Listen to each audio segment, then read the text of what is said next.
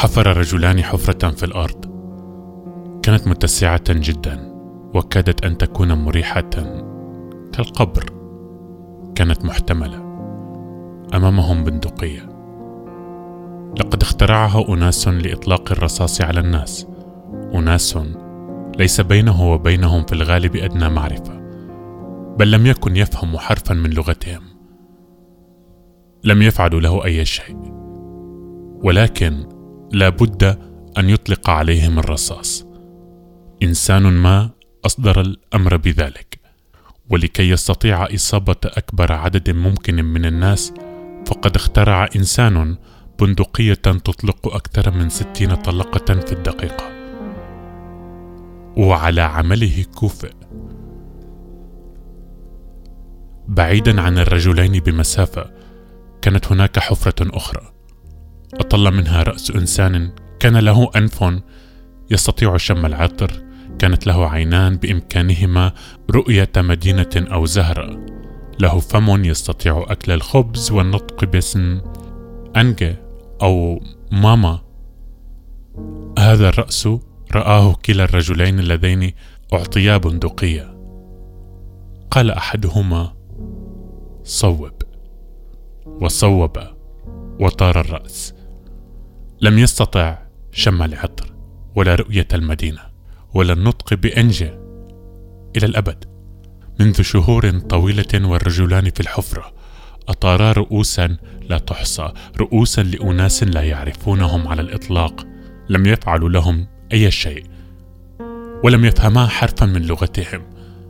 لكن إنسانا قد اخترع بندقية تطلق أكثر من ستين طلقة في الدقيقة وإنسانا أصدر الأمر.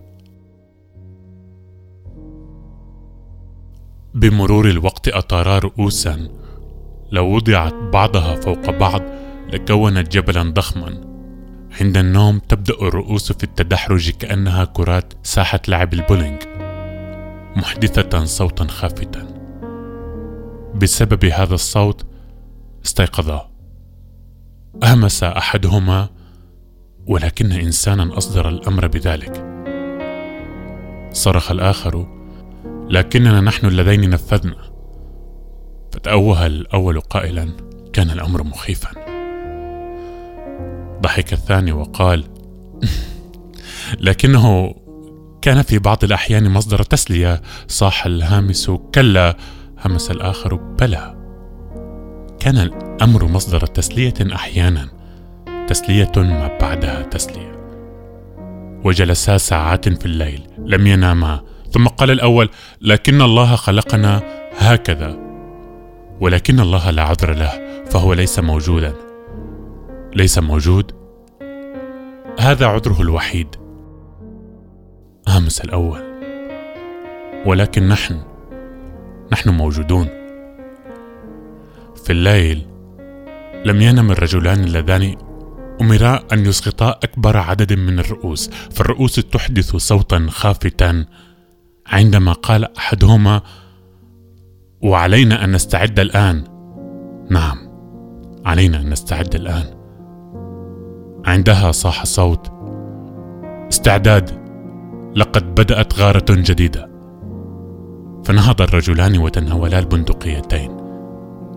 إذا شاهدا انسانا فإنهما يطلقان عليه الرصاص. ودائما يكون انسانا لا يعرفانه على الإطلاق. لم يفعل لهما أي شيء. بالرغم من ذلك فإنهما يطلقان عليه النار. لقد لقد اخترع إنسان ما البندقية لذلك وعلى عمله كوفئ. وإنسان إنسان قد أصدر الأمر.